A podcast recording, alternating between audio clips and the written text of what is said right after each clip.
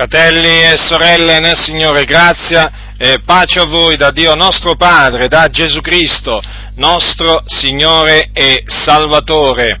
La Sacra Scrittura, che è la parola di Dio, voglio ricordarvi, ci comanda di procacciare la santificazione. Infatti, in diverse parti della Sacra Scrittura ci viene detto che dobbiamo essere santi, perché Dio è santo, cioè colui che ci ha chiamati alla sua eterna gloria in Cristo Gesù è santo e come appunto egli è santo, noi pure dobbiamo essere santi in tutta la nostra condotta. E questo comandamento è di fondamentale importanza, tanto è vero che c'è scritto che senza la santificazione nessuno, e voglio ripetere, nessuno vedrà il Signore. E dunque ho deciso di parlarvi della santificazione ed in particolare ricordarvi chi sono coloro che non erediteranno il regno di Dio. Perché pare che pare che, da come parlano molti predicatori, l'inferno sia vuoto. Sì, sembra che, vabbè, per alcuni proprio l'inferno non esiste, ma per quelli per, per, i quali ancora esiste pare che l'inferno sia vuoto. Infatti quando muore qualcuno generalmente non va nessuno all'inferno, vanno tutti in paradiso, tutti vengono appunto presi da un senso appunto di pietà quando vedono qualcuno morire, per cui lo mandano subito direttamente in cielo, naturalmente tra virgolette, perché che vuoi, Dio è buono, Dio è così buono che alla fine accoglierà tutti in cielo.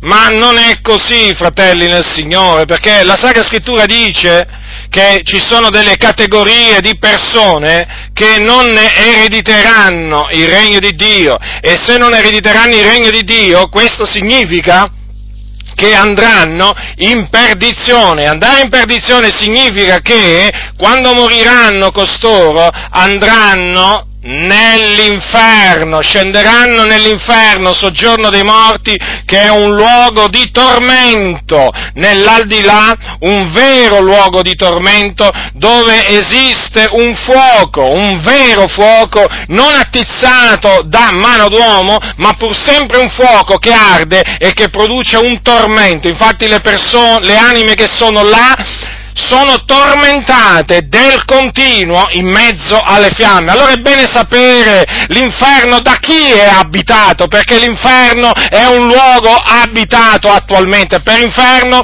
vi ricordo, eh, intendo, intendo il luogo, il luogo di tormento dove vanno i peccatori con la loro anima tra la morte e la resurrezione, perché il termine inferno taluni lo usano anche per indicare l'altro luogo di tormento che è il fuoco eterno, lo stagno ardente di fuoco e di zolfo, che invece attualmente non è abitato da nessuno, perché è un luogo di tormento tuttora vuoto, che è stato naturalmente eh, creato da Dio, ma ancora è vuoto perché appunto comincerà a essere popolato a suo tempo e si riempirà poi definitivamente il giorno del giudizio, quando appunto gli uomini piccoli e grandi compariranno nel cospetto di Dio e saranno giudicati secondo le loro opere, secondo le cose scritte nei libri e quelli che non saranno trovati scritti nel libro della vita, dice la Sacra Scrittura,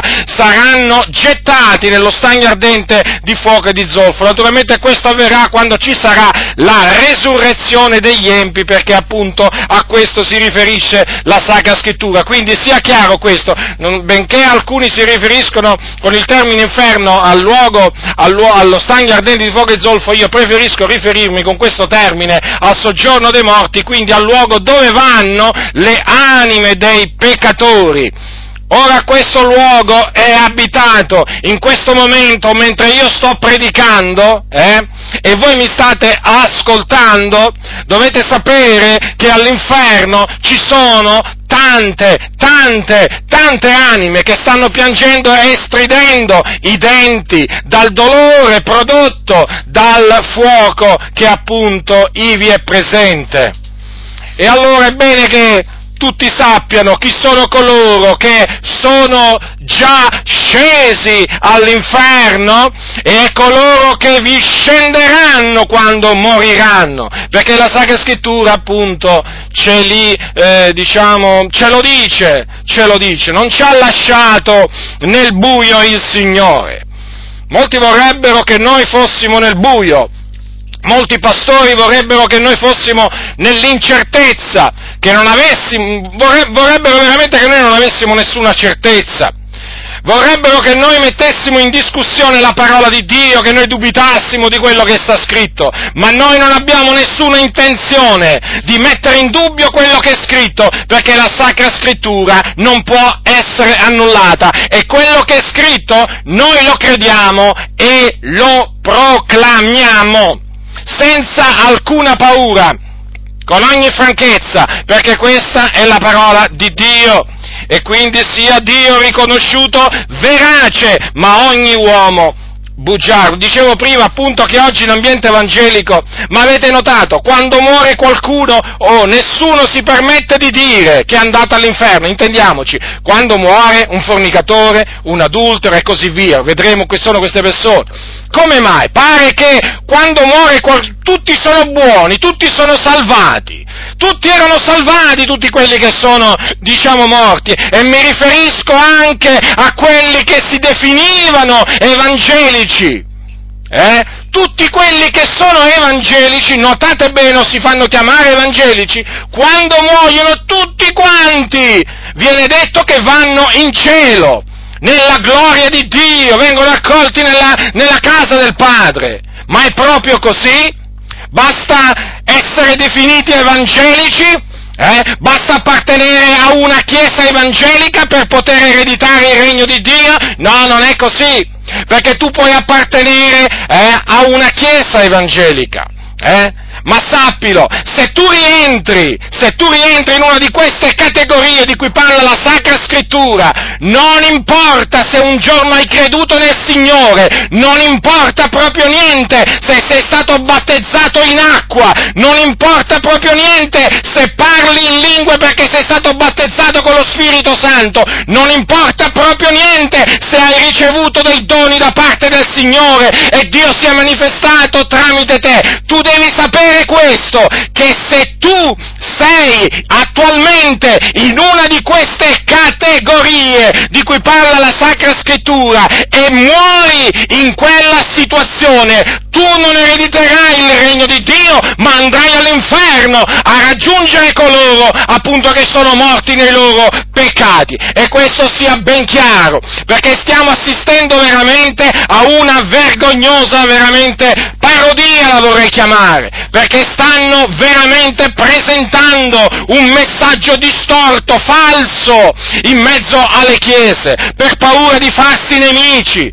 Oggi la verità è questa, in mezzo a tante chiese evangeliche ci sono persone che vivono nel peccato e che se muoiono in quel peccato andranno all'inferno e già molti ci sono andati e questo pochi hanno il coraggio di dirlo, di proclamarlo, per paura di perdere consensi, per paura di perdere offerte. Ma a noi non interessano i consensi umani, non interessano i doni delle persone.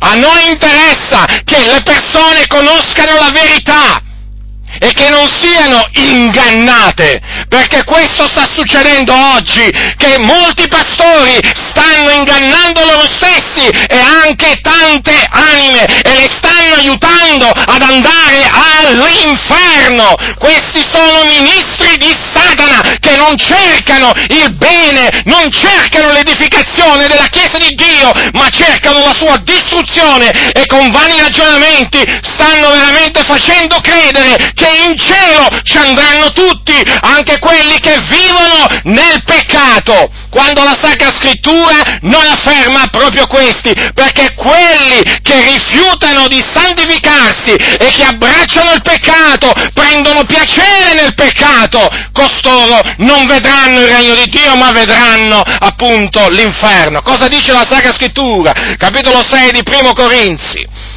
Ardisce alcun di voi, questo è l'Apostolo Paolo che parla, Apostolo dei Gentili, non solo Apostolo anche dottori, e faremo bene a prestare attenzione alle parole dell'Apostolo Paolo. Vi ricordo che l'Apostolo fu costituito Apostolo e Dottore dei Gentili, quindi per noi il Signore Gesù gli apparve per costituirlo in questi ministeri per noi. E quindi faremo veramente molta attenzione a quello che dice l'Apostolo Paolo che è l'apostolo, l'apostolo odiato in mezzo alle chiese evangeliche, è l'apostolo disprezzato, è l'apostolo rigettato in mezzo alle chiese evangeliche, che, che ne dicano? Prendono due o tre parole dell'apostolo Paolo eh, e vorrebbero fare credere che loro si attengono al modello delle sane parole di Paolo e che loro seguono gli insegnamenti di Paolo, ma non è assolutamente così, perché se c'è un apostolo che costoro disprezzano è proprio l'apostolo Paolo, e non solo perché ha insegnato il proprio riferimento delle lezioni di Dio, perché? Ma perché ha esortato, anche perché ha esortato a santificarsi quello che non fanno loro. Questa gente corrotta, eh?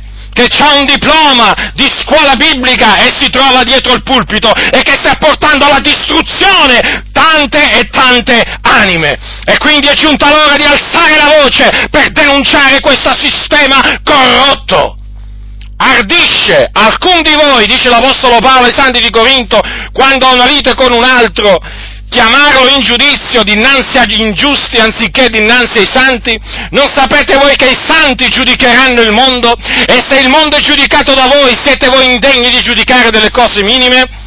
Non sapete voi che giudicheremo gli angeli? Quanto più possiamo giudicare delle cose di questa vita. Quando dunque avete da giudicare di cose di questa vita, costituite nei giudici quelli che sono i meno stimati nella Chiesa. Io dico questo per farvi vergogna.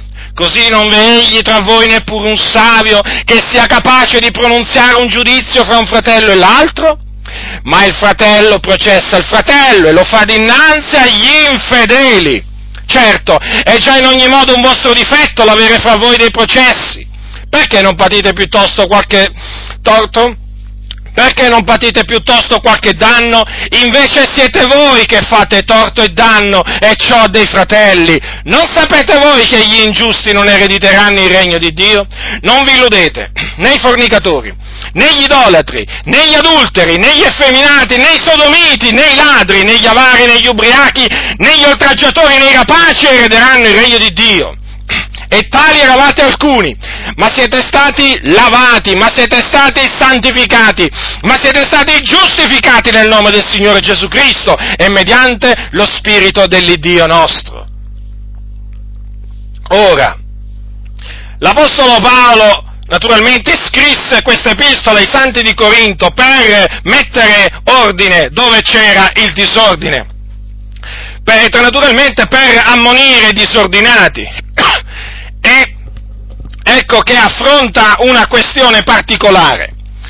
Praticamente nella chiesa di Corinto c'erano alcuni fratelli che invece di risolvere le liti che avevano con altri fratelli all'interno della chiesa, e quindi facendo sì che, diciamo, colui che aveva commesso il torto fosse giudicato dai santi, cosa facevano questi fratelli? Portavano le loro cause dinanzi agli infedeli, dinanzi agli ingiusti e quindi dinanzi ai tribunali del mondo.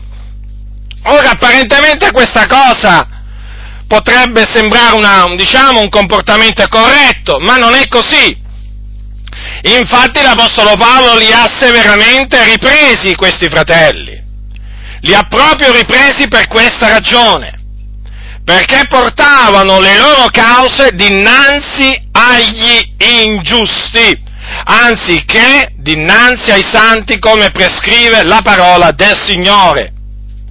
E naturalmente l'Apostolo Paolo ricordò ai santi di Corinto che noi giudicheremo il mondo che noi giudicheremo gli angeli, quindi gli angeli che si sono ribellati a Dio. E quindi, se noi giudicheremo il mondo, eh, e se noi giudicheremo gli angeli, è evidente che noi possiamo giudicare di cose di questa vita. Siamo autorizzati a esprimere dei giudizi, certamente dei giudizi giusti, ma comunque sia sempre di giudizi si parla. E quindi, vedete, quantunque i santi avessero l'autorità da parte di Dio di giudicare delle cose di questa vita, e i santi di Corinto lo sapevano, cosa facevano? Disubbidivano alla parola di Dio e si arrangiavano, diciamo, da loro stessi e portavano la loro causa dinanzi ai tribunali degli, degli ingiusti. E dunque Paolo si indignò e lì ammonì, e lì ammonì e esortò praticamente a stabilire un tribunale all'interno della Chiesa, cioè dei giudici e disse di si costituire giudici quelli che erano i meno stimati nella Chiesa. Naturalmente questo glielo disse per farli vergognare, perché Paolo ha voluto dire non c'è nemmeno un savio eh, tra voi che, sa, che, sia capace di pronunziare un giudizio fra un fratello e l'altro. Eh? Quindi chi è savio di cuore può giudicare, può giudicare, no? Può giudicare. Considerate Vedete? L'Apostolo Paolo in questa maniera ha più volte confermato che quindi i santi, cioè noi possiamo giudicare. E questo naturalmente va a distruggere quel falso insegnamento che viene diffuso a piene mani nelle chiese evangeliche secondo cui noi non possiamo giudicare. Quante volte ci viene detto il giudizio appartiene a Dio, lasciate il giudizio a Dio. Ma certo che il giudizio appartiene a Dio, ma certo che Dio è colui che giudica i vivi e i morti, però anche noi, adesso, mentre siamo in vita, abbiamo da parte di Dio, eh, abbiamo da parte di Dio l'autorità di giudicare. E chi dobbiamo giudicare? Quelli di dentro, perché quelli di fuori li giudica il Dio. Dunque vedete quanto è chiaro l'Apostolo Paolo? Ecco perché l'Apostolo Paolo è disprezzato, ecco perché l'Apostolo Paolo è rigettato. Questa è un'altra ragione, perché Paolo insegnava a giudicare, insegnava ai santi a giudicare, che potevano giudicare, invece questi pastori corrotti, indegni veramente di stare dietro un pulpito, eh? persino un insegnamento così elementare trasmesso dall'Apostolo Paolo lo rigettano. Certo, per quale ragione? Perché loro in questa maniera vogliono, diciamo, comportarsi nella maniera che vogliono e vogliono che la Chiesa si abbandoni al peccato e affinché naturalmente tutto ciò possa avvenire e naturalmente affinché loro poi possano introdurre tutte le loro favole, tutto quello di falso che veramente vogliono e che hanno nel cuore e naturalmente per poter fare ciò devono dire non giudicate. Cosa significa? Non giudicate, tradotto nella pratica significa statevi zitti, non permettetevi di aprire bocca, non permettetevi di, di dire una sillaba contro il peccato, contro coloro che disubbidiscono ai comandamenti del Signore, fatevi i fatti vostri che ci penso io. Ci penso io significa io sto zitto come voi e quindi vada come vada, tutto naturalmente deve andare a precipizio e infatti sta andando tutto a precipizio nella Chiesa. La nave, lo sto ripetendo da tanto tempo, sta affondando per colpa di questi falsi capitani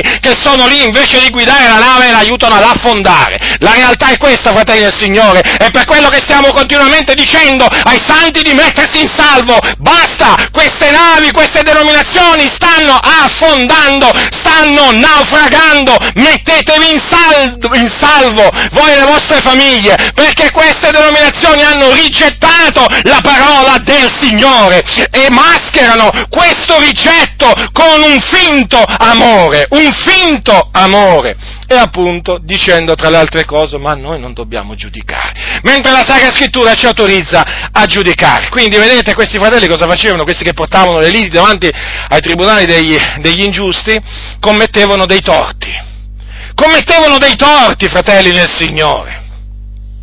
E Paolo li ammonì duramente. Siete voi, dice, che fate torto e danno a dei fratelli. Ecco perché gli dice, ma perché non patite invece piuttosto qualche danno, qualche torto? Perché veramente alcuni, invece di patire i torti, o meglio, invece magari di prendere piacere nel patire, diciamo, nel patire dei torti a motivo di Cristo, prendono piacere a fare i torti agli altri. E questi chi sono? Sono gli ingiusti. Ecco, la prima categoria, la prima categoria, chiamiamola così, eh, di evangelici che vanno all'inferno, la categoria degli ingiusti, dice Paolo ai santi di Corinto, non sapete voi che gli ingiusti non erediteranno il regno di Dio? Ma voi qui ci potete mettere, diciamo, eh, dopo ingiusti, gli ingiusti cattolici, gli ingiusti evangelici, non cambia niente, eh? Non cambia niente, guardate che il Signore senza riguardi personali, qui dice che gli ingiusti non erediteranno il regno di Dio. Eh? Non fatevi ingannare da quelli che vi dicono, sì, ma quello frequenta la Chiesa, quello dà la decima, non interessa proprio niente al Signore, se dà la decima, se non la dà. Hm? Gli ingiusti non erediteranno il regno di Dio. Poi, peraltro, spesso gli ingiusti sono proprio tra quelli che danno la decima. Eh? sono quelli praticamente che si attengono alla decima, poi se una vedova c'ha bisogno di un passaggio in macchina si voltano dall'altra parte. Eh? eh sì, perché magari potrebbe sporcargli, potrebbe sporcargli la macchina. E già il tappetino che hanno in macchina allora. Niente passaggio per la vedova, però la decima sono i primi a darla, eh? Eh? Ma potrei farvi di questi esempi, eh? Potrei farvene di questi esempi. Ah, quanto è numerosa la schiera degli ingiusti! Quanto è numerosa la schiera degli ingiusti in mezzo alle chiese evangeliche e non mi venite a dire che non è così e non mi venite a dire che gli ingiusti non esistono più. Se esistevano nella chiesa di Corinto volete che non esistono, che non esistono oggi nella chiesa? E beh, gli ingiusti che portano gli, gli altri, i, i, quei fratelli che portano altri fratelli davanti ai tribunali che cosa sono? Davanti ai tribunali degli ingiusti. Cosa sono? Giusti? No, sono ingiusti. Sono ingiusti! Poi naturalmente difendono naturalmente anche questo, perché sapete che c'è l'arte di difendere il male a tutti i costi, di giustificarlo, ma sai, ma noi dovevamo difendere l'onore della nostra denominazione. Vabbè, se voi doveste difendere l'onore della vostra denominazione dovreste cominciare a ravvedervi, a convertirvi dalle vostre vie malvagie. Voi dirigenti, non venite a dirmi eh, che volete difendere l'onore della denominazione del vostro ente morale denunciando gli altri, perché siete una massa di corrotti, siete una massa di ingiusti, voi prendete piacere nell'ingiustizia e voi siete tra questi, tra gli ingiusti, eh, che non erediteranno il regno di Dio se persistete nella vostra ribellione, perché questo dice la Sacra Scrittura. Eh? Avete dato motivo di scandalo in mezzo al mondo, siete d'intoppo in questa maniera. Al Signore non gli interessa proprio niente che voi andate a dire, gli parlate dell'onore della vostra denominazione. A proposito di onore, l'avete disonorata, ma non solo la vostra denominazione, voi avete disonorato la via della verità facendo quello che nemmeno tanti pagani fanno, e la lista è lunga. E la lista è lunga, ma quale onore dovete difendere voi? Quale onore? Siete veramente delle persone che avete gettato l'Evangelo nel, disolo, nel disonore più assoluto e non solamente portando altri credenti dinanzi ai tribunali, ma compiendo scandali di ogni genere. Mm scandali di ogni genere, che ringraziamo il Signore che veramente fa uscire fa uscire di tanto in tanto affinché veramente sia manifesto eh, cosa sono queste persone. Sono persone ingiuste. Ecco dunque, la realtà è questa. Ancora oggi nelle chiese ci sono quelli, naturalmente, che in caso di lite con un fratello, eh, prendono la Bibbia, se la gettano dietro le spalle, no? E impugnano il codice penale, diciamo così, va impugnano il codice penale, si presentano lì in procura dov'è, cominciano a denunciare, a querelare, io ti porto in tribunale, vieni qui, adesso ti faccio vedere io, te la faccio pagare, e il mondo assiste impietrito, e dice, ma che sono questi, sono gli evangelici? Ma mi avevano detto che gli evangelici erano tutto amore, che si amavano gli uni gli altri, eh, che erano così differenti da noi. Guarda come si sbranano. Eppure il giudice aveva fatto di tutto per conciliarli. No, niente, nella maniera più assoluta. Loro vogliono farla pagare alla parte che gli ha fatto torto. Hai fatto torto, la devi pagare. Non esiste perdono, non esiste perdono nel cuore di costoro, ma la vendetta, ah, la vendetta. E allora si recano al tribunale degli ingiusti. E naturalmente poi il mondo assiste a questo spettacolo indecoroso e scrivono sui giornali, e scrivono sui giornali, fanno gli articoli di questi appunto processi dove appunto evangelici diciamo, eh, voglio dire, metto, portano alla sbarra altri evangelici, usiamo questa espressione. E il mondo, il mondo ride. E il mondo ride naturalmente, dice vada là, guarda là, guarda là questi come si comportano, e questi sarebbero i cristiani, e questi sarebbero discepoli di Cristo. Eh? Ma questo per alcuni non ha importanza. Non ha importanza se la via della verità sarà vituperata, se la dottrina sarà vituperata, perché loro devono difendere l'onore della loro denominazione, perché l'onore della loro denominazione è molto più importante che l'onore della parola di Dio. Parola di Dio? Perché esiste una parola di Dio? Dov'è questa parola di Dio? Eh? Pensavo che sapessero costoro che la Bibbia è la parola di Dio. Ho capito che questi qua la Bibbia la disprezzano. La disprezzano, lo hanno dimostrato oramai a più riprese questi pastori, che proprio loro sono i primi disprezzatori della parola di Dio. Perché appena ci sentono dire sta scritto, eh? Appena ci sentono dire sta scritto, anzi che vi dirà, appena ci vedono aprire la Bibbia, si turbano io sono così contento quando i fratelli aprono la Bibbia, quando i fratelli mi dicono, sai fratello, sta scritto, io sono contentissimo, perché stanno citando quello che sta scritto, quello che dice la parola. Questi invece si turbano, si turbano e naturalmente ti insultano, ti offendono, ti scherniscono, ti deridono! Deridete, deridete pure ingiusti, tanto io vi ho avvertiti, la vostra fine sapete qual è. Sì, perché Paolo l'ha detto, non è che ve lo sto dicendo io, io ve lo sto ricordando. Non sapete voi che gli ingiusti non erediteranno il regno di Dio? Ascoltatemi ingiusti, fate questo, ravvedetevi, pentitevi, chiedete perdono a Dio e ai fratelli a cui avete fatto torto, fino a che siete in tempo, fino a che siete in tempo, perché la strada è spalancata per l'inferno davanti a voi. Non vedrete mai il regno di Dio se perseverate nella vostra ingiustizia abbandonate semmai l'ingiustizia e mettetevi a camminare nella giustizia, altrimenti per voi non ci sarà nessun cielo, ci sarà l'inferno, il pianto e lo stridore dei denti. Non vi illudete, dice l'Apostolo Paolo, né i fornicatori, e prosegue, vedete? Dopo aver detto che gli ingiusti non erediteranno il regno di Dio, Paolo non si ferma, non si ferma, coglie l'occasione per ricordare ai santi eh, che la lista è naturalmente lunga e quindi per, affinché non si illudano, vedete, non vi illudete. A chi lo dice? Ai pagani questo? Mm? A persone che non avevano ancora conosciuto il Dio? A persone che non erano salvate, a persone che non avevano veramente creduto, no, lo dice a persone che veramente avevano creduto, che erano state lavate dai loro peccati, che erano state giustificate, che erano state santificate. E gli, cosa gli dice? Non vi illudete. Allora, domandatevi questo, ma se Paolo l'Apostolo dice ai santi, cioè ci dice di non illuderci, evidentemente, evidentemente c'è il rischio che noi possiamo illuderci. Non vi pare? Cioè, se la scrittura ti ordina di non fare una cosa, evidentemente c'è il rischio, la possibilità, l'eventualità che tu possa fare quella cosa, perché altrimenti perché mai ci sarebbe scritto?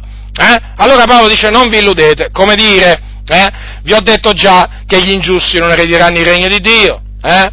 quindi non vi illudete, ma come dire, non vi illudete, diciamo, anche in questo, nel senso, adesso poi fa la lista, nei fornicatori, Adesso qui naturalmente allunga la lista e dice chi sono gli altri che non erediteranno il regno di Dio? I fornicatori. Chi sono i fornicatori? Eh? Allora i fornicatori sono, diciamo, quegli uomini e quelle donne che si uniscono carnalmente, che si uniscono carnalmente senza averne il diritto, quindi eh, senza essere marito e moglie questi sono, secondo quello che dice la scrittura, fornicatori.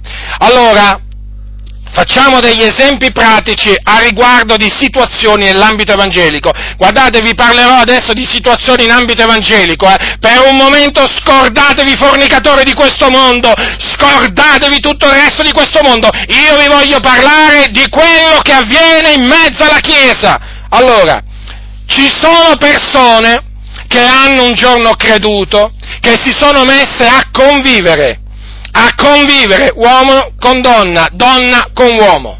Eh? Allora, dovete sapere questo, se voi, se tu che mi ascolti sei tra costoro, devi sapere questo. Non importa se tu un giorno hai creduto, non importa se sei stato battezzato in acqua, non importa se ti conoscono come un fratello zelante nella chiesa, non importa se predichi nella comunità, se tu sei un fornicatore ti aspetta l'inferno, perché i fornicatori non erediteranno il regno di Dio. Questo dice la Sacra Scrittura. Il fornicatore pecca contro il proprio corpo, che è il Tempio dello Spirito Santo. Ecco perché la Sacra Scrittura dice fuggite la fornicazione.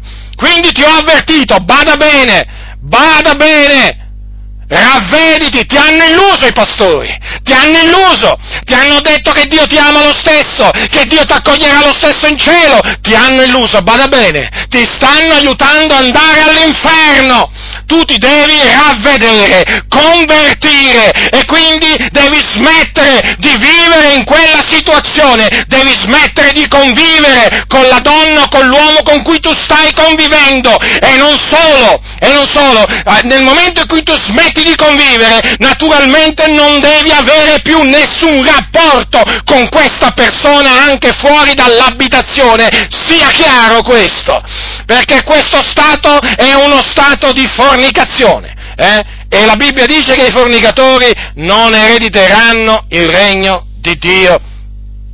Quindi massima attenzione. Dice bene Paolo, non vi illudete. Ora, Cosa dice anche la Sacra Scrittura? Che neppure gli idolatri erediteranno il regno di Dio. Chi sono gli idolatri? Gli idolatri sono coloro che adorano gli idoli, adorano gli idoli. Noi quando pensiamo agli idolatri pensiamo giustamente ai cattolici romani, il primo pensiero è, o naturalmente pensiamo ai buddisti, pensiamo agli induisti, no? Sapete che per esempio in India, qui in Italia adorano le statue, anche là le adorano in India, ma in India per esempio adorano la vacca, no? L'animale lo considerano sacra, no? E poi naturalmente ci sono tribù, tribù in Africa che naturalmente adorano dei, dei particolari animali, insomma tutto questo fa parte del peccato di idolatria, del peccato peccato di idolatria. Ma badate bene che l'idolatria è diffusa anche in mezzo alla Chiesa, eh? Ci sono tanti che hanno innalzato gli idoli nel loro cuore, eh? Sì, sì, proprio sono idolatri. Sono idolatri perché partecipano al peccato di idolatria.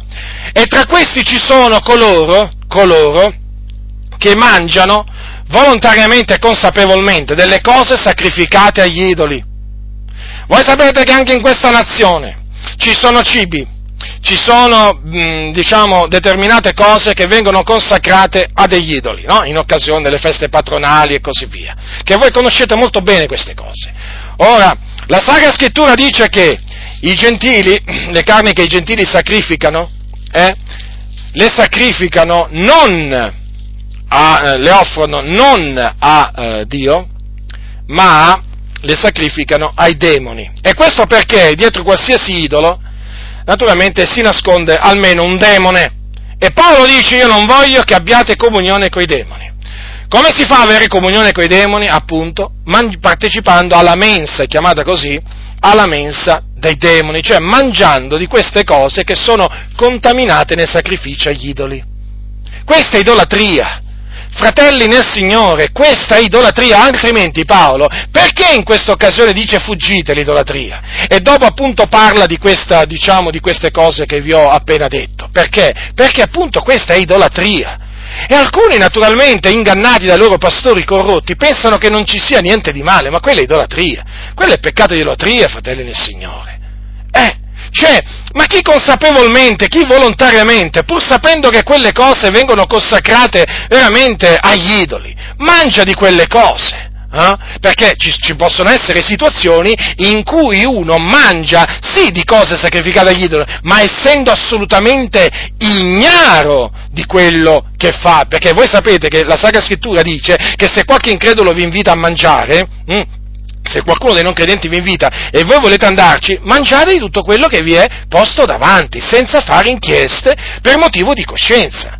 Potrebbe succedere che tra le cose appunto che ci vengono offerte appunto dai pagani, eh, ma assolutamente a nostra insaputa ci possono essere delle cose sacrificate agli idoli, ma noi in quel caso non è che siamo colpevoli, comprendete? Mm? Noi non facciamo inchiesta, quindi mangiamo di tutto rendendo grazie a Dio. Però nel momento in cui ti viene fatto sapere che quella è cosa di sacrificio agli idoli, allora tu ti devi astenere, ti devi astenere perché c'è un comandamento nella scrittura appunto che dice che noi ci dobbiamo astenere dalle cose sacrificate agli idoli o contaminate contaminate nei sacrifici agli idoli. E queste cose esistono non solamente in India, non solamente in Africa, ma anche qui in Italia. Quindi faremo bene a prestare attenzione, eh, fratelli del Signore. Come vedremo dopo, anche l'avaro è un idolatra, eh? Anche l'avaro è un idolatra e questo, questo, alcuni se lo sono dimenticati, allora è bene ricordare anche questo. Infatti chi comincia a amare il denaro diventa un idolatra agli occhi del Signore. Voi sapete che l'amore del denaro è molto diffuso in mezzo alla Chiesa, ma comunque ci arriveremo dopo ai, agli avari. Hm? Allora quindi gli idolatri eh, non... Ehm, eh, non erediteranno il regno di Dio, perché voi sapete che la scrittura dice adora il Signore Dio tuo, a Lui solo rendi il culto. E coloro invece che eh, naturalmente mangiano le cose sacrificate agli idoli, eh, sappiate, sappiate che stanno rendendo un culto ai demoni. Mm? In quel momento stanno avendo comunione con i demoni. I demoni esistono, sapete? Forse qualcuno se l'è dimenticato, ma esistono esseri spirituali malvagi che si chiamano demoni. Mm? Ecco, dietro l'idolatria si nascondono demoni. Il Signore spesso ha fatto vedere proprio dei demoni, eh? perché i demoni hanno una forma, mm? talvolta appaiono sotto forma di rane, altre volte sono, sono apparsi sotto forme di maiali, Dipende naturalmente, però sappiate che i demoni hanno, hanno, una forma e il Signore ha fatto vedere proprio dei demoni dietro gli idoli, dietro gli idoli, dietro gli idoli. Quindi non importa eh, l'idolo, non impor- eh, diciamo eh, di che tipo sia, in che nazione si trova, voi dovete sapere che le cose che vengono sacrificate ai, offerte agli idoli sono appunto offerte ai demoni eh? e chi le mangia ha comunione con i demoni, è un idolatra.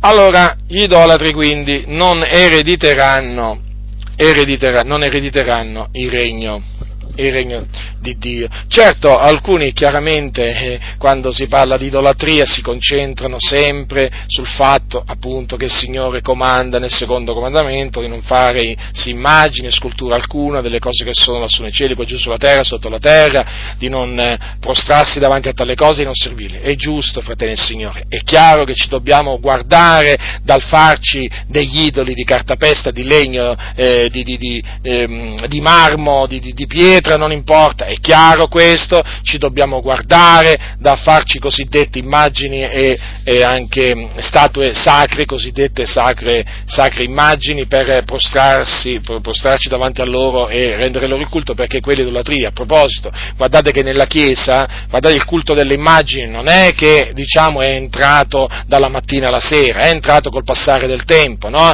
diciamo da cose che sembravano insignificanti, poi pian piano, pian piano sono venute fuori le tutte queste cosiddette immagini sacre, tutte queste cosiddette statue sacre e poi naturalmente tutto un popolo che si è messo a prostrarsi davanti a queste diciamo, idoli, davanti a queste, a queste vanità. Quindi massima attenzione perché nel momento in cui voi scorgete un principio di idolatria, troncatelo subito, eliminatelo perché un po' di lievito fa lievitare tutta la pasta. La storia della Chiesa questo lo insegna molto chiaramente. Ricordatevi, gli idolatri non erediteranno il regno di Dio, gli idoli sapete alla fine che devono fare, devono essere distrutti e gettati all'immondezzaio.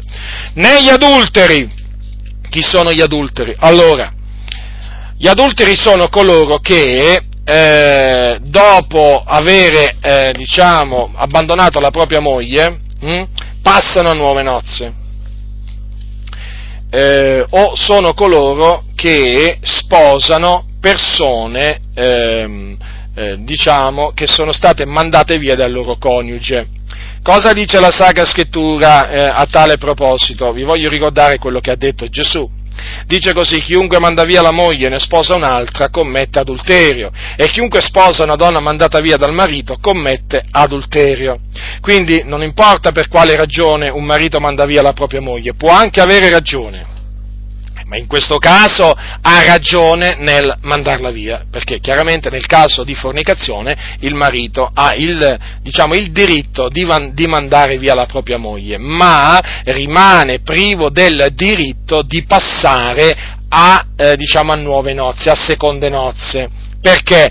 Perché dice la scrittura che mandata via la moglie, ne sposa un'altra, commette adulterio, quindi può avere pure mandato via la moglie giustamente a motivo di infedeltà, ma se lui ne sposa un'altra, commette adulterio. Ecco che cosa significa commettere adulterio. Non solo, anche un celibe che sposa per esempio una donna mandata via dal marito, quindi una donna divorziata, no? Anche questo commette adulterio. Quindi questa è la ragione per cui eh, insegniamo che solo la morte scioglie il vincolo matrimoniale, non c'è un'altra ragione. Può subentrare una separazione nel caso appunto di, eh, di fornicazione, però mentre tutti e due i coniugi sono in vita, nessuno dei due ha il diritto di passare a seconde nozze. Chi pensa di avere questo diritto sappia, sappia che commetterà adulterio e se è passato a seconde nozze in questa situazione, sappia che ha commesso adulterio, è un adultero. Ascoltami, ti ha, ti ha detto il tuo pastore che la denominazione permette in questi casi? No, la denominazione sì, permette. Eh, quante cose permette la tua denominazione? Fra poco permetterà pure agli uomini di sposarsi tra di loro, vedrai, vedrai. Aspetta un altro momento, aspetta, aspetta, tu pentecostale adultero. Aspetta un altro momento, aspetta un altro po' e vedrai, e vedrai che permetterà pure i matrimoni gay o i matrimoni omosessuali. Non ci manca molto, tanto ormai la strada un po' è, è, diciamo, è proprio stata spalancata, proprio proprio il peccato proprio regna incontrastato, chi si permette di parlare contro il peccato viene guardato male, voi considerate un po' voi. Cioè qui oggi chi parla a favore del peccato è elogiato, chi parla contro il peccato è bastonato, è veramente schernito, vituperato, sta accadendo, stanno accadendo cose orribili in mezzo alla Chiesa. Quindi, fratelli del Signore, dovete sapere questo, che solo la morte scioglie il vincolo matrimoniale e eh, qualsiasi matrimonio, non importa se da parte dell'uomo o della donna, no? Eh, diciamo, mentre l'altro coniuge è ancora in vita, è adulterio agli occhi del Signore e gli adulteri non erediteranno il regno di Dio. Stavo dicendo, no? ci sono pastori che dicono no, ma non ti preoccupare fratello, il Signore è buono, ci accoglie così come siamo Naturalmente dicono tutto questo per tranquillizzare la coscienza, diciamo, del, del, del potenziale adultero, no? O naturalmente di quello che ha già commesso adulterio. Per loro non esiste predicazione di ravvedimento, non esiste il peccato. Infatti non predicano il ravvedimento proprio perché per loro il peccato è come se non esistesse più. Avete, avete, notato adesso quante volte la parola peccato veramente è, è, menzionata? È sempre menzionata più raramente, si parla di sbagli, di errori, di cadute. Eh? Avete notato? La parola peccato dà proprio fastidio. Eh? Quanto fastidio dà? Quanto fastidio dà la parola, la parola peccato? I peccatori no, però, non danno fastidio, no. Basta che danno la decima, proprio veramente, gli mettono proprio il, il come si dice, il tappeto, il tappeto davanti. Ma basta che danno la decima, possono essere tutto. Adulteri, idolatri, fornicatori, omosessuali. Non gli interessa proprio niente. Ha capito? Allora, stavo dicendo, se tu sei tra coloro che ha commesso adulterio, devi sapere che stai andando all'inferno. No, guarda, te lo ripeto, non importa, non importa se hai dato testimonianza di conversione, ma non importa se parli in lingue, non importa se quando preghi in comunità, voglio dire, ti metti a gridare in modo che ti senta tutto il vicinato. Guarda, al Signore queste cose non interessano proprio niente, sai, interessano la tua denominazione. Sì, queste cose sì, interessano la tua denominazione, però al Signore non interessa niente. La decima tua non se ne fa proprio niente, il Signore delle tue offerte proprio le disprezza perché vivi nel peccato, sei un adulto adultero e stai andando all'inferno. Sì, stai andando all'inferno con il beneplacito del tuo pastore, no? che è naturalmente l'uomo pastore. Eh? Quindi io ti dico questo, siccome che ti voglio bene, nel senso che voglio il tuo bene, eh, devi sapere questo, ti devi ravvedere e convertire. Ti devi ravvedere e convertire dalle tue vie malvagie, perché se muori in questa situazione per te non ci sarà nessun scampo. La denominazione tua non ti salverà, non ti salverà. Lo sapevi questo, che la, tua denominazione non ti può salvare? Forse hai pensato che ti può salvare, vero? un po', diciamo, che ti sei messo a pensare un po', quello, un po', come pensano i cattolici romani, che alla fin fine pensano che il Papa li può salvare, il Papa non può salvare nessuno, nemmeno il pastore ti può salvare a te. A te adultero, ascolta, stai andando all'inferno, eh? Te lo ripeto, stai andando all'inferno, quello che ti aspetta è la fine degli adulteri, che è la sorte che aspetta gli adulteri. Quindi ravvediti, convertiti, chiedi perdono a Dio, chiedi perdono a Dio! e chiedi perdono a tutti coloro veramente eh, a cui ti sei rivolto con disprezzo, eh, con scherno, con una risata, eh, quando ti ammonivano. Eh? Ravvediti, riconciliati con Dio perché l'ira di Dio è sopra di te. C'hai la benevolenza della denominazione, ma l'ira di Dio, sappia, e lo devi sapere, è sopra di te, eh? Mm. No, la denominazione ira non ce n'ha verso di te, ti coccola, ti fa le coccole, ma il Dio di coccole non te ne fa, ti scaraventerà all'inferno veramente, così come sei. Ravvediti, convertiti, questo ti dico da parte del Signore. Negli effeminati, ci sono pure gli, effem- gli, effeminati tra quelli che non erediteranno il regno di Dio, che sono gli effeminati, quelli che hanno modi femminili, sono le persone frivole, Sapete, la Sacra Scrittura ci comanda di, di portarci virilmente da uomini, non da donnicciuole. Ci sono certi, certi credenti veramente che a vederli sembrano delle, de, delle donnine. Talvolta anche come si vestono. Talvolta anche come si vestono.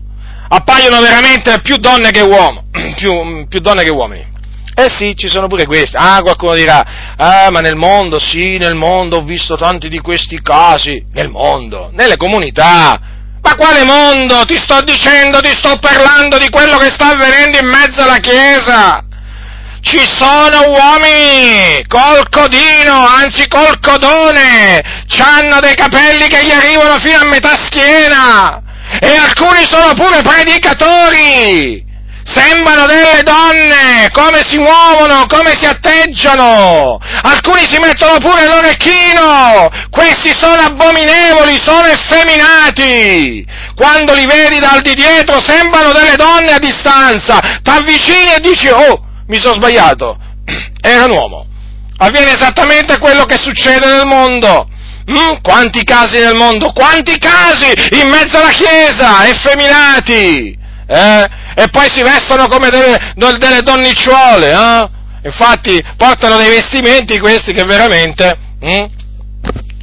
Con colori, no? Con colori che ricercano le donne, eh? è tutto, tutto veramente un insieme, un insieme di cose. A proposito, qualcuno dirà, ma come i capelli lunghi per l'uomo non vanno bene, nemmeno questo per te vanno bene? No, non vanno bene, ma non solo per me, soprattutto non vanno bene per il Signore, perché voi dovete sapere che la chioma per l'uomo è un disonore, mentre per la donna è un onore portare i capelli lunghi, per l'uomo è un disonore, una vergogna, e infatti è una vergogna che ci siano evangelici appunto che si fanno crescere i capelli, uomini che si fanno crescere i capelli appunto fino a metà schiena, eh? mm. Ah, ci sono quelli che naturalmente si fanno la coda eh, naturalmente non appaiono così, così lunghi, sì, ma hanno sempre i capelli lunghi, sono, sono veramente effeminati. E poi veramente a tutto ciò ci aggiungono pure che ci mettono l'orecchino. Vergogna! Vergogna! Ravvedetevi!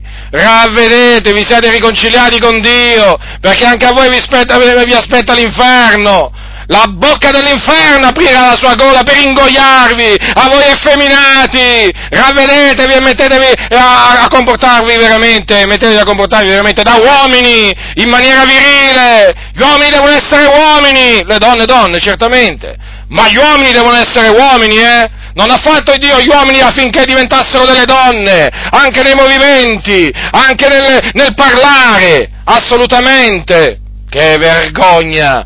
E anche queste cose bisogna denunciare. nei sodomiti! Ci sono pure i sodomiti, non solo nel mondo, ma anche nei locali di culto. Si chiamano evangelici, si chiamano, allora, questi qua si chiamano, eh, allora si chiamano gli omosessuali, naturalmente la scrittura li chiama sodomiti perché de, prende il nome da Sodoma, Sodoma la città, una delle città punite da Dio tremendamente perché era piena di uomini omosessuali, uomini che si abbandonavano con uomini a cose turpi, sono i sodomiti, sono gli omosessuali, sono coloro che fanno ciò che è in abominio a Dio, un termine arcaico, sodomiti, però sempre attuale, noi lo usiamo e naturalmente non è che lo usiamo per offendere le persone che sono omosessuali, lo usiamo perché così si chiamano. Li chiamiamo anche gay, omosessuali, però voglio dire, anche questo termine non è che ce lo dimentichiamo, eh? non l'abbiamo accantonato, lo tiriamo fuori perché la Bibbia lo, lo dice. Allora, ascoltate, oggi in mezzo, alle, in mezzo, a tante chiese evangeliche, soprattutto alle chiese, chiese, protestanti storiche, valdesi, battiste, metodiste, presbiteriane e così via, no? c'è un'idea perversa che proprio è stata generata dal diavolo, secondo cui esistono pure i cristiani omosessuali. Hm? Ci sono pure i cristiani omosessuali, secondo loro, eh? Hm? Allora, il punto è questo, se sono omosessuali non sono cristiani, se sono cristiani non sono omosessuali, semplicemente perché un cristiano è un seguace di Cristo, ecco, e un seguace di Cristo è uno che serve Cristo eh? e non serve il peccato. E dunque non esistono, non esistono cristiani omosessuali. Mm? Non esistono, fratelli nel Signore, come non esistono cristiani maghi, non esistono i cristiani adulteri, non esistono i cristiani omicidi. No, no, no. Questa è tutta gente che va all'inferno. Vi ripeto, non importa che etichetta c'è fuori dal locale di culto dove questi si recano, ma non importa, il Signore non guarda queste cose. Allora, i sodomiti, i sodomiti appunto sono gli omosessuali, o chiamati gay, hm? che naturalmente nella società si stanno facendo sempre strada perché si sta facendo strada sempre di più il peccato dell'omosessualità. È un peccato, non è una malattia. Eh? L'omosessuale non è che nasce così, ma diventa così. Hm? Diventa così, si corrompe e diventa appunto omosessuale. Allora, eh, ci sono oggi locali di culto dove veramente il, il, tasso, il tasso di omosessuali sta veramente aumentando veramente in maniera preoccupante sempre di più, eh? sempre di più, fratelli nel Signore, e si riconoscono anche, diciamo, diciamo dalla faccia, perché hanno una faccia particolare, perché dice il, te, il, loro, il loro volto testimonia contro di loro, il loro volto testimonia contro di loro. Ora, tanti pastori dicono che Dio amore e che quindi non può far mancare il suo amore anche ai suoi figlioli che hanno un'attrazione sessuale verso persone dello stesso sesso. Non gli farà mancare il suo amore perché Dio è amore, Dio è misericordioso e quindi Dio sa comprenderli, sa accoglierli, perché che vuoi? Queste persone hanno fatto la loro scelta, no? C'è chi ha scelto, c'è l'uomo che ha scelto di andare con la donna e quindi naturalmente di sposarsi, di avere una famiglia e loro dicono però c'è anche chi ha scelto naturalmente di eh, sposarsi tra uomo e uomo, donna e donna, certo non possono avere figli, però insomma con qualche aiutino si può chiedere, diciamo, con qualche pressione politica si può chiedere poi alla fin fine sempre allo Stato, no? di, di, di, di adottare adottare qualche, qualche bambino e c'è qualche Stato naturalmente che permette pure agli omosessuali non solamente di sposarsi, tra virgolette, ma anche di adottare i bambini, quindi abominazione dopo abominazione dopo abominazione. Eh? Quindi questo è il messaggio di questi pastori corrotti, di cui molti sono anche loro stessi omosessuali, basta sentirli parlare appena aprono la bocca, sembra che dalla loro bocca veramente esca fuori veramente un putridume che non finisce più, eh? veramente sembra proprio che lo, lo, si sente proprio l'odore del peccato, quando questi aprono la bocca, questi pastori omosessuali, si sente proprio il fetore del peccato. Sì, il fetore del peccato, perché il peccato ha pure un odore, sapete, un odore di morte. Eh? questi oh, sodomiti. E quindi naturalmente sodomiti parlano a sodomiti, sodomiti consolano sodomiti, sodomiti illudono sodomiti e tutti vanno all'inferno naturalmente. Ascoltatemi, gli omosessuali gli omosessuali non erediteranno il regno di Dio. Questo dice la Sacra Scrittura. Credeteci, credeteci, tutti quelli, tutti quei, guardate ve lo voglio dire in questa maniera, sono ancora più crudo, guardate che tutti quei battisti, tutti quei valdesi, tutti quei pentecostali, mh, mm, tutti quei presbiteriani, tutti quei, eh, che vi posso dire io, riformati e così via, che pensavano che alla fine loro potevano essere contemporaneamente cristiani e omosessuali. Eh? Guardate che so, quando sono morti sono andati all'inferno e sono all'inferno in questo momento, sì, a piangere e stridere i denti, e se potessero tornare in vita, sapete cosa farebbero? Vi direbbero le stesse cose che vi sto dicendo io, che i sodomiti non erediteranno il regno di Dio, però ormai per loro è troppo tardi. Perciò non illudetevi, non illudetevi, anzi, a quei credenti che frequentano queste chiese che tollerano il, l'omosessualità e gli omosessuali, uscitevene, uscitevene, siete veramente nel posto sbagliato.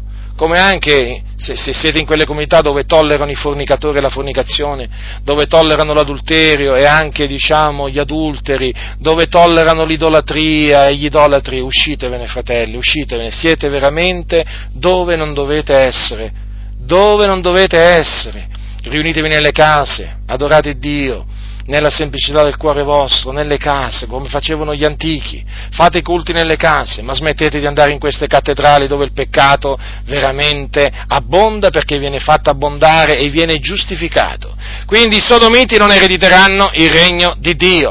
Neppure i ladri. Chi sono i ladri? E i ladri sono quelli che si impossessano, naturalmente, eh, quelli che rubano, no? quelli che appunto si impossessano dei beni altrui con la frode, con vari inganni.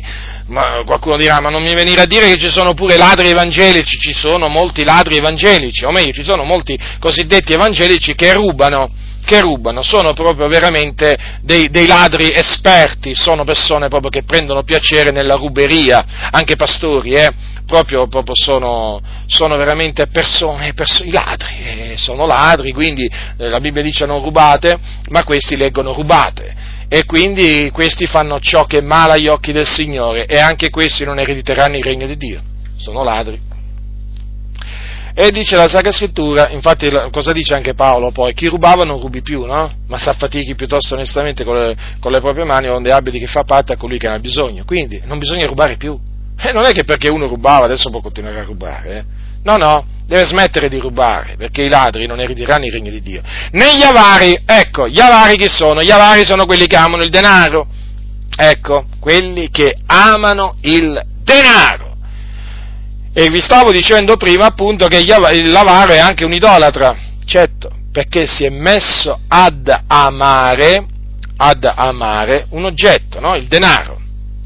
E quindi, appunto, eh, è un idolatra e gli idolatri non erediteranno il regno di Dio, gli avari, quelli che amano il denaro. Ora, la Sacra Scrittura dice che l'amore del denaro è radice di ogni sorta di male, alcuni che vi si sono dati si sono sviati dalla fede, si sono trafitti di molti dolori. Avete notato? Qui Paolo parla di credenti, un giorno avevano creduto, ma poi con l'amore del denaro si sono sviati dalla fede. Certo, perché chi comincia a amare il denaro si svia dalla fede, eh? questo veramente è proprio assodato. D'altronde, d'altronde chi, denaro, chi si mette ad amare il denaro è una persona che vuole arricchire. E quelli che vogliono arricchire, dice sempre l'Apostolo Paolo, cadono in tentazioni, in laccio, in molte insensate e funeste concupiscenze, che affondano gli uomini nella distruzione, nella perdizione. Notate, notate, quelli che vogliono arricchire. Qui non è che Paolo sta parlando solo di quelli nel mondo, badate bene, ma anche di quelli in mezzo alla Chiesa che vogliono arricchire. Avete notato cosa c'è scritto? Eh? Oh, queste insensate e funeste concupiscenze affondano gli uomini nella distruzione e nella perdizione. Ecco perché appunto l'Apostolo Paolo dice che gli avari non erediteranno il regno di Dio. Il denaro va usato ma non va amato. Siate contenti delle cose che avete, dice la scrittura. Sì? Contenti delle cose che abbiamo. Ecco, quindi se abbiamo poco, eh? Rallegriamoci nel Signore, siamo grati a Dio per quel poco che ci dà, eh? ma non dobbiamo desiderare eh, di voler arricchire, dobbiamo essere contenti dello stato in cui ci troviamo. Certo, poi il Signore cambia le circostanze, questo è vero, però dipende da Lui, è chiaro. Paolo diceva ho imparato ad essere nell'abbondanza e anche nella penuria, quindi anche Paolo non era stato sempre nella penuria, ma anche era stato nell'abbondanza. Ma noi nello stato in cui ci troviamo dobbiamo essere eh, di questo contenti, dobbiamo essere contenti. E poi peraltro, fratelli del Signore, come dice l'Apostolo Paolo, non abbiamo portato nulla nel mondo e neanche ne possiamo portare via nulla, no? Voglio dire, fratelli, è proprio così, sapeste, è proprio così. Noi tante volte, noi tante volte ci dimentichiamo, diciamo, un concetto molto semplice, che veramente noi nel mondo non abbiamo portato nulla.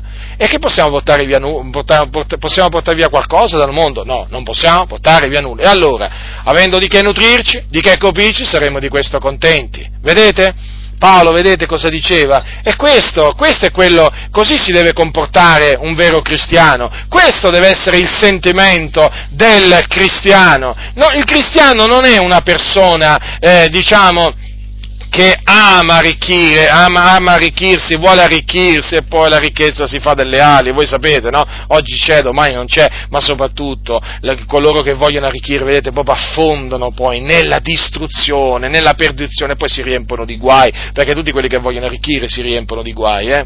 Quindi non siate amanti del denaro. Perché c'è questo comandamento nella Sacra Scrittura? Perché gli avari non erediteranno il regno di Dio. E quando dovete aiutare qualcuno, aiutatelo aprite la vostra mano al bisognoso. Eh? Aprite la vostra mano al bisognoso, non siate avari, guardatevi da ogni avarizia, aiutate coloro che sono degni di essere aiutati, aiutateli praticamente. Ecco, questo dice la Sacra Scrittura. Eh, negli ubriachi, ci sono pure gli ubriachi che non erediteranno il, il, regno di Dio. Chi sono gli ubriachi? Quelli che appunto bevono smodatamente il vino e bevande alcoliche e quindi appunto si ubriacano. E quando si ubriacano non capiscono più niente, né quello che dicono né quello che fanno. Perché voi sapete che appunto eh, poi, eh, tutto, mm, come dice Paolo, non vi inebriate di vino e sopporta la dissolutezza. Vi ricordate che lo dice ai santi, lo dice ai santi di, ai santi di Efeso. Hm? dice così non vi inebriate di vino, esso porta la dissolutezza. Bisogna, i santi, noi ci dobbiamo guardare dalle ubriachezze, no? le ubriachezze sono tra le opere della carne. E quindi l'ubriaco, cosa fa l'ubriaco? L'ubriaco disprezza il proprio corpo, lo distrugge, perché guardate che le ubriacature, le ubriacatezze, guardate che fanno male al corpo, eh? Eh? Ma parlate con qualsiasi medico, vabbè che si vede, vabbè. Comunque, parlate con qualsiasi medico e vi renderete conto che cosa vi dice il medico. Il medico dice che appunto le ubriacature distruggono, appunto, perché distruggono proprio l'organismo. Infatti ogni anno, voi sapete, ci sono tante persone che muoiono per malattie procurate dalle ubriachezze. Eh?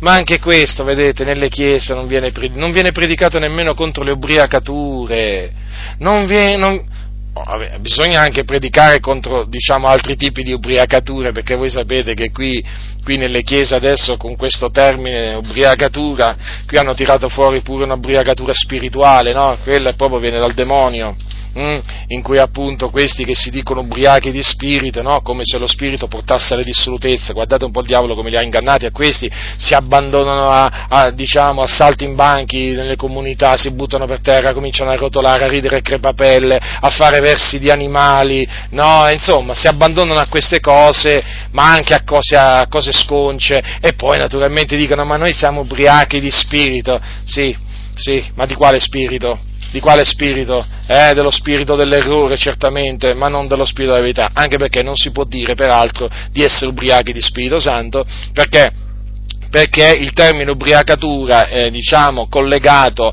allo Spirito Santo, eh, porta a una connotazione negativa dell'opera dello Spirito Santo e questo è inammissibile.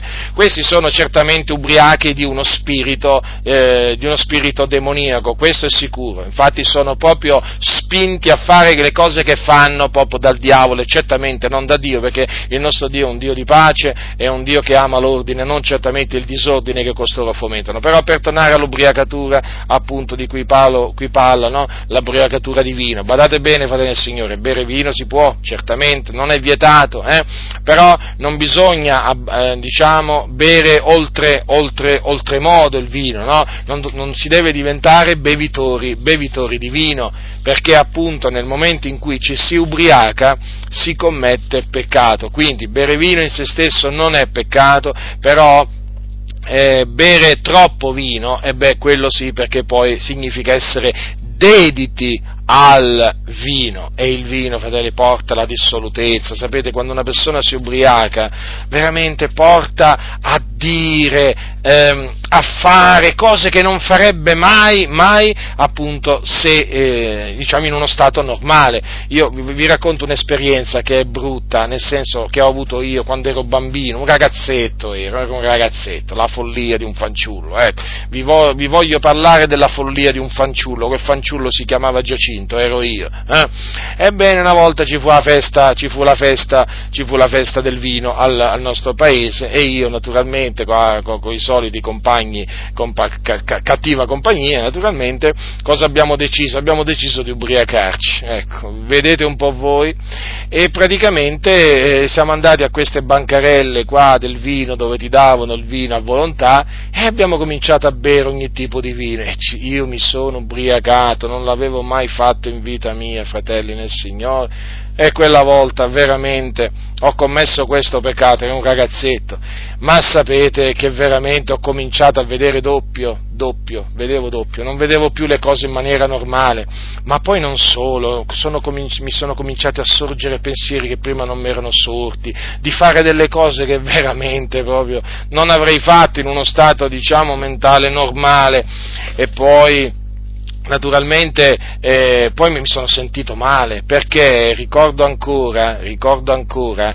che il giorno, dopo, il giorno dopo, quando poi sono andato a lavorare, perché in quel periodo facevo diciamo il falegname, lavoravo come ragazzetto aiutante in una falegnameria, eh, mi ricordo, mi sono sentito malissimo, mi sono sentito malissimo e sono dovuto correre a casa. E queste cose io me le ricordo con grande dispiacere con grande dispiacere e vergogna perché guardate che quell'ubriacatura proprio mi ha portato proprio alla dissolutezza.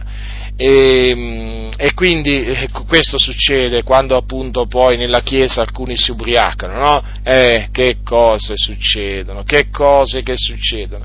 Negli oltraggiatori, negli oltraggiatori, chi sono gli oltraggiatori? Appunto coloro che offendono, ingiuriano molto, molto gravemente e appunto sia con parole che con atti il loro, il loro prossimo.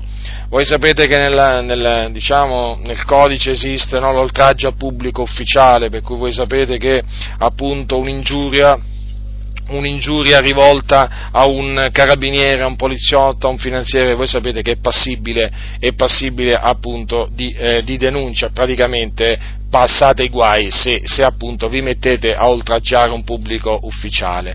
Allora voi dovete sapere che, dovete sapere che un, cristiano, un cristiano non deve oltraggiare, non deve ingiuriare nessuno, deve avere un parlare convenevole a santità, un parlare condito con sale. Deve avere un parlare esemplare, deve essere un esempio nel parlare anche, anche nel momento di ira, eh, e chi naturalmente capita di adirarci, non dobbiamo mai farci uscire dalla bocca parole disoneste, parole ingiuriose verso colui che magari ha sbagliato. Fratelli nel Signore, sappiatelo questo perché l'oltraggiare è peccato, eh? Il vostro parlare dice sia sempre con grazia, condito con sale, per sapere come dovete rispondere a ciascuno. Ecco, e anche, anche, anche su, questo, diciamo, su, questo, fronte cosa, cosa devo veramente diciamo, ravvisare? Che proprio in mezzo alle chiese proprio, non, non, si presta attenzione agli oltraggi, alle ingiurie, cioè come se non fossero delle cose gravi alla fine. Ma qui Paolo dice che gli oltraggiatori non erediteranno il regno di Dio, fratelli. Ma se dice così vuol dire che gli oltraggi costituiscono una grave colpa, cioè hanno una gravità, ma non vi pare, fratelli nel Signore? Ma se quelli che appunto si abbandonano andranno agli oltraggi, no? alle ingiurie, no? andranno all'inferno, ma non vi pare che quello che stanno facendo è, è grave? E quindi prestiamo attenzione a quello che dice la Sacra Scrittura. Alcuni proprio, come se niente fosse, come se niente fosse. Infatti dal pulpito non si sente neppure, diciamo, predicare contro gli oltraggi, contro le ingiurie, anche perché i primi oltraggiatori, i primi a ingiuriare sono proprio quelli che stanno dietro il pulpito. Eh? Spesso è proprio così, fratelli del Signore. Quindi, anche questo è scritto. Poi la scrittura dice che anche i rapaci non erediteranno il regno di Dio. Chi sono i rapaci? Eh, sapete, no? Quando si dice, per esempio, quello, un uccello rapace, un uccello predatore, no? Allora, ci sono gli uomini rapaci, no? Sono quelli avidi, avidi, pieni di brama, quelli che sono avidi di potere, avidi di potere, non, non potere spirituale, eh, potere temporale, eh? Vogliono anche loro crearsi loro, il loro impero sulla faccia della terra e poi sono avidi di denaro sono avidi di beni e quindi cercano in tutte le maniere appunto di impossessarsi dei beni altrui, prima appunto ehm, desiderano fortemente i beni altrui e poi mettono in atto i loro piani che naturalmente loro formano sui loro, sui loro letti di notte, perché questi rapaci di notte pensano sul loro letto appunto come impossessarsi dei, dei beni altrui, perché sono rapaci, no? Sono rapaci. E allora eh, cosa, dice Sacra, cosa dice la Sacra Scrittura? Che i rapaci non erediteranno il regno di Dio. Eh sì, fratelli, pure i rapaci. Sapete che i falsi profeti, i falsi profeti sono equiparati a lupi rapaci. Avete notato? Avete mai visto un lupo? Ecco, osservatelo attentamente. Mm? Osservate attentamente che fine gli fa fare alla sua preda. Alla sua preda, no? Ecco, perché gli fa fare quella fine? Perché è rapace. Ora, ci sono pastori rapaci oggi, per esempio, no? Rapaci. Sembrano, voi li vedete dietro il pulpito, no? Sembrano degli avvoltoi però. Cioè, in effetti, a guardarli sem- sembrano più avvoltoi che umani, sembrano là appollaiati, no? Sembrano appollaiati là sul pulpito pronti a spiccare il volo proprio sulla, sulla, sulla povera vittima, eh? Sulla povera vittima che è entrata nel locale di culto. Sono rapaci, gente spietata e gente che pensa solamente al denaro, al denaro appunto di coloro che lo vanno ad ascoltare e pensa, e pensa solamente a impossessarsene. Questi sono sono rapaci, certo, vengono vestiti da pecore, si presentano vestiti da pecore, sorridenti, col volto lucente, però sono rapaci. Le loro case, le loro case sono piene del, della refurtiva, le loro case sono piene di refurtiva, sì sì, sono piene praticamente dei beni che costoro hanno, eh, diciamo, estorto, che hanno veramente eh, tolto, tolto a, a, ai poveri, spesso anche ai poveri e non solo, non solo ai ricchi, perché questi sono spietati. E quindi anche la rapacità è peccato, infatti dice, vedete, i rapaci non erediteranno il regno di Dio. Che dire, fratelli, davanti a queste parole dell'Apostolo Paolo? Che diremo noi? Mm? Che diremo noi? Ci abbandoneremo al peccato? Mm? Onde la grazia abbondi? Così non sia. Lo so che alcuni diranno così sia, noi diciamo così non sia. Perché? Perché eh, noi vogliamo santificarci, noi vogliamo essere santi come è santo colui che ci ha chiamati colui che ci ha chiamati è santo e dato che noi abbiamo piena consapevolezza della santità di Dio, noi vogliamo piacergli, eh? vogliamo piacergli assomigliando a Lui. Certo, siamo mancanti in tante cose, ma il nostro desiderio, fratelli, è quello di piacere al Signore in tutta la nostra condotta e quindi il nostro desiderio è quello di santificarci.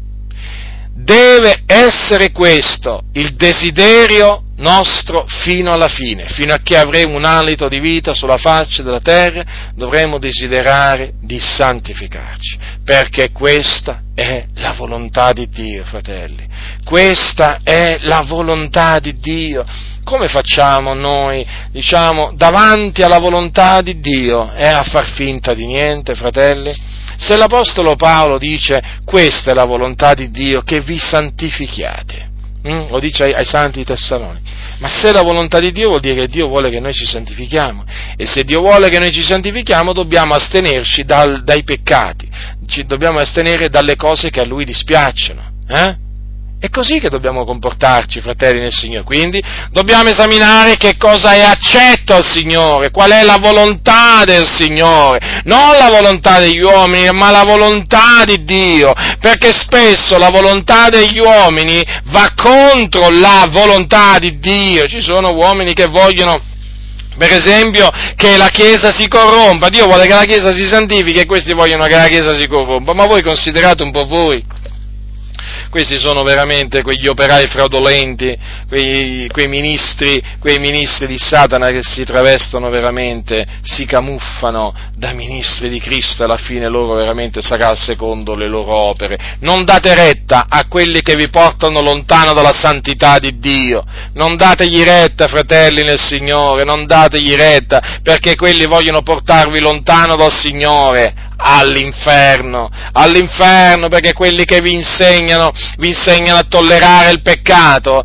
voi dovete sapere, vi insegnano a fare qualche cosa che avrà veramente dei danni immani nella vostra vita, dei danni immani senza rendervene conto diventerete peggio di come eravate prima di convertirvi, ve lo assicuro, mettetevi dunque a odiare il peccato, a odiare il male, attenetevi al bene, amate il bene, amate la santità, rispettate la santità di Dio e rispettate coloro che si santificano, non fatevi alcuna beffa di quelle sorelle che si mettono le gonne lunghe Oh, tu dirai, adesso pure questo ci devi dire, sì sì, perché ho sentito, ho sentito un pastore, chiamiamolo pastore, ma in effetti questo non è un pastore, è un mercenario, eh, che praticamente si faceva beffe davanti alla comunità delle sorelle che si santificavano, ma se io un giorno me lo dovessi trovare davanti questo uomo, veramente chissà se il Signore un giorno, so chi è, ma se un giorno veramente me lo troverò davanti, eh, saprò che cosa dire a questo uomo corrotto, malvagio, a apprezzate coloro che si santificano, apprezzate coloro veramente che non amano il mondo, apprezzate fratelli nel Signore, coloro veramente che piacciono al Signore in tutta la loro condotta. E incoraggiateli, incoraggiateli a via più progredire eh, e scoraggiate tutti coloro che invece hanno cominciato a peccare, che vogliono peccare, che tollerano il peccato, scoraggiateli in che maniera? Riprendendoli, riprendendoli, correggendoli con amore, ma fatelo fratelli nel Signore, per il loro bene, perché a costoro è stato insegnato che alla fine, dopo la conversione si può peccare, tanto alla fine il Signore è buono, no? E quindi noi peccheremo noi onde la grazia abbonde, così non sia, invece gli è stato detto a questi così sia praticamente, ma pecca, ma pecca, pecca, pecca, questo è il messaggio che praticamente viene sottinteso oggi da tanti, da tanti punti, da tanti pulpiti. Sembra, sembra che il messaggio di questi pastori sia Cristo è morto per noi, sai per quale ragione? Per permetterci, dopo che ci siamo convertiti, di continuare a peccare. Sembra proprio questo il messaggio, ma questo è un messaggio che viene dal diavolo. Cristo ci ha affrancati dal peccato affinché noi veramente ci santificassimo santificassimo, affinché ci santificassimo e quindi affinché prestassimo le nostre membra eh, come strumenti di giustizia al servizio di Dio, non come strumenti di peccato al servizio dell'iniquità, fratelli del Signore, come facevamo prima di convertirci al Signore. Basta l'aver dato il nostro passato, fratelli, a fare la volontà dei gentili, basta! Abbiamo perso così tanto tempo, recuperiamo il tempo perduto in attesa del ritorno glorioso di Gesù Gesù Cristo e quindi santifichiamoci nel cospetto di Dio, procacciamo la santificazione nel, timore di Dio, eh, purificandoci da ogni contaminazione di carne e di spirito. Questo fa, dobbiamo fare in attesa di quel giorno quando il Signore apparirà dal cielo e allora sì saremo trovati veramente al, al, al suo cospetto pronti, pronti a incontrarlo. Guardiamoci dunque, studiamoci dunque di essere trovati pronti alla sua, alla, al suo ritorno eterno e quindi pronti in che maniera? Con una veramente condotta santa, con una condotta irreprensibile, che porterà naturalmente il nome del Signore ad essere glorificato, perché tramite la santificazione la Chiesa fa esaltare il nome glorioso del nostro Signore Gesù Cristo, che è benedetto in eterno. La grazia del Signore nostro Gesù Cristo sia con tutti quelli che lo amano con purità incorrotta.